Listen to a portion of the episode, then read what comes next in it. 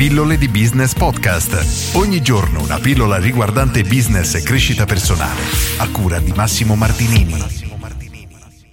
Massimo rendimento di Brian Tracy. Oggi parlo per la seconda volta di questo libro e concludo l'elenco che ho iniziato ieri riguardante le sette ragioni per cui le persone non si prefiggono degli obiettivi, che a mio avviso è sminuente come titolo perché dovrebbe essere perché le persone non raggiungono i propri obiettivi, perché c'è davvero tanto in questo capitolo e gli ultimi due punti la paura del rifiuto e la paura del fallimento, a mio avviso, colpiscono tantissime persone. Oggi parlerò proprio di questo. Prima di iniziare, però, voglio ricordarti di iscriverti al mio canale, lasciarmi un commento, una recensione se stai ascoltando questo contenuto via podcast o un like o una condivisione se stai guardando il video.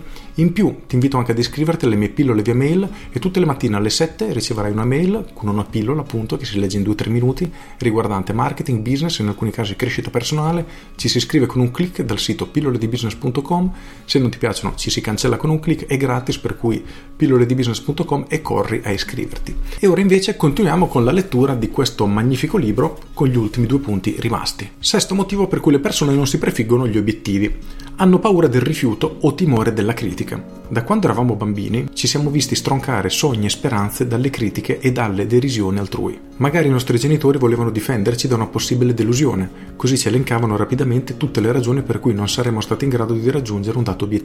Parenti e amici ci hanno magari deriso per aver pensato di essere o di fare qualcosa al di là di quello che loro riuscivano a immaginare possibile per se stessi. Queste influenze possono ripercuotersi sull'atteggiamento che abbiamo nei confronti di noi stessi e dei nostri obiettivi per anni. I bambini non sono stupidi, imparano in fretta che se vuoi andare avanti, vai avanti. Col tempo un bambino, costantemente criticato o scoraggiato, smette di proporre nuove idee, nuovi sogni o nuovi traguardi. Inizia quel processo lunghissimo per cui finisce col passare la vita in sicurezza, senza mettersi in gioco, accettando di non ottenere i risultati sperati nella vita come una cosa inevitabile e ineluttabile. L'antidoto al timore di venire criticati o ridicolizzati è semplice Tenete segreti i vostri obiettivi. Non parlatene con nessuno. Alla fine le persone brave a porsi dei traguardi imparano a tenere la cosa per sé. In questo modo nessuno vi potrà deridere o criticare. Ci sono due eccezioni a questa pratica di segretezza. La prima è costruita dalle persone, come il vostro capo o il partner, delle quali vi serve l'aiuto per raggiungere i vostri obiettivi. La seconda dal condividere le vostre mete con altre persone orientate all'obiettivo, persone che vi incoraggeranno a proseguire nella direzione in cui volete andare. Dovreste inoltre, a vostra volta, incoraggiare coloro di cui parlate a parlarvi dei loro obiettivi. Dite loro fallo, dite loro ci puoi riuscire. Incoraggiare gli altri aumenta anche la vostra motivazione. Si tratta di una delle migliori applicazioni della legge di semine raccolta. Se volete che gli altri vi incoraggino, cogliete ogni occasione per incoraggiarli. Ora, la paura del rifiuto, a mio avviso, è una cosa che colpisce veramente tantissime persone che sia paura del rifiuto paura della critica. Ci sono infatti tantissime persone che non appena gli si dice qualcosa che viene percepita come una critica, impazziscono letteralmente e rispondono in maniera molto aggressiva proprio perché si sentono criticati e non riescono ad accettare questa cosa. Ma lato business è un problema perché ci sarà sempre qualcuno che critica e se ci facciamo fermare dal primo commento negativo, dalla prima persona che ci mette il bastone tra le ruote, sicuramente non possiamo prosperare nel mondo dell'imprenditoria. Infine, ultimo punto, il settimo, hanno paura del fallimento. Non lo ripeterò mai abbastanza, la paura di fallire è in assoluto il più grande ostacolo al raggiungimento del successo nella vita adulta. È ciò che vi incatena alla vostra zona di comfort, è ciò che col passare degli anni vi fa abbassare la testa e vi fa agire per la massima prudenza. La paura del fallimento si manifesta nell'atteggiamento del non ci riesco, non ci riesco, non ci riesco si apprende nella prima infanzia come conseguenza delle critiche distruttive e punitive inflitte dai genitori per ciò che disapprovano. Una volta trincerato nella nostra mente subconscia, questo timore è responsabile di paralizzare la speranza e uccidere l'ambizione più di qualsiasi emozione negativa nota all'esperienza umana. La principale ragione alla base del timore del fallimento sta nel fatto che la maggior parte delle persone non ne comprende il ruolo ricoperto nel raggiungimento del successo. La regola è la seguente: è impossibile avere successo senza fallire. Il fallimento è un prerequisito del successo.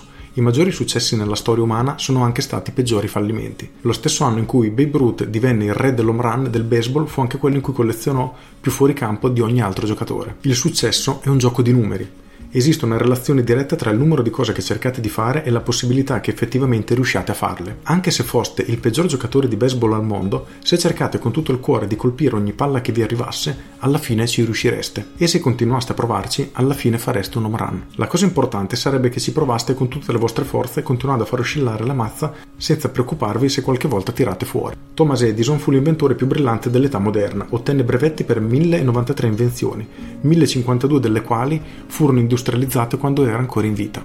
Ma come inventore rappresentò anche il più grande fallimento della sua epoca. Fallì più volte, in un sacco di esperimenti, nel tentativo di sviluppare più prodotti rispetto a ogni altro scienziato o uomo d'affari vivente. Gli ci vollero oltre 11.000 esperimenti prima di scoprire finalmente il filamento impregnato di carbonio che portò alla produzione della prima lampada elettrica. C'è una storia su Edison. Dice che dopo che ebbe condotto più di 5.000 esperimenti, un giovane giornalista andò da lui e gli chiese perché si accanisse a continuare dopo aver fallito oltre 5.000 volte.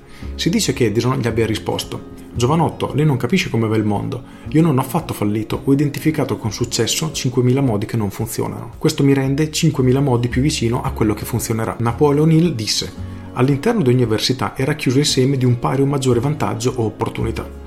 Il modo di affrontare il fallimento temporaneo è cercare in ogni sconfitta la lezione preziosa che contiene. Affrontate ogni difficoltà come se vi foste stata mandata in quel momento in quel modo per insegnarvi qualcosa che vi occorre sapere per poter proseguire nel vostro cammino. Il capitolo continua ancora un po' parlando appunto del fallimento, della paura del fallimento, ma le cose importanti sono state oramai lette.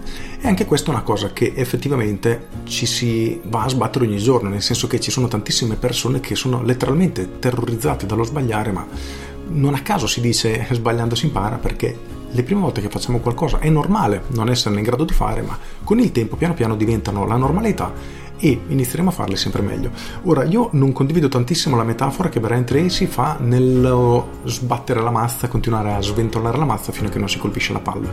Perché, come dice Einstein, se continuiamo a fare quello che abbiamo sempre fatto, otterremo quello che abbiamo sempre ottenuto, quindi se la sbattiamo allo stesso modo, difficilmente riusciremo a fare un fuoricampo, quindi bisognerebbe ogni volta regolare un pochino il tiro, però il concetto è abbastanza efficace come metafora, per cui è assolutamente approvato.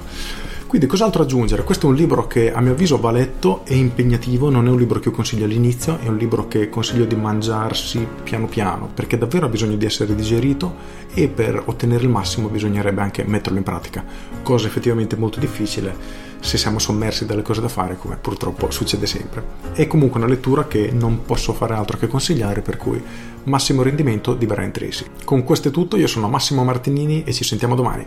Ciao!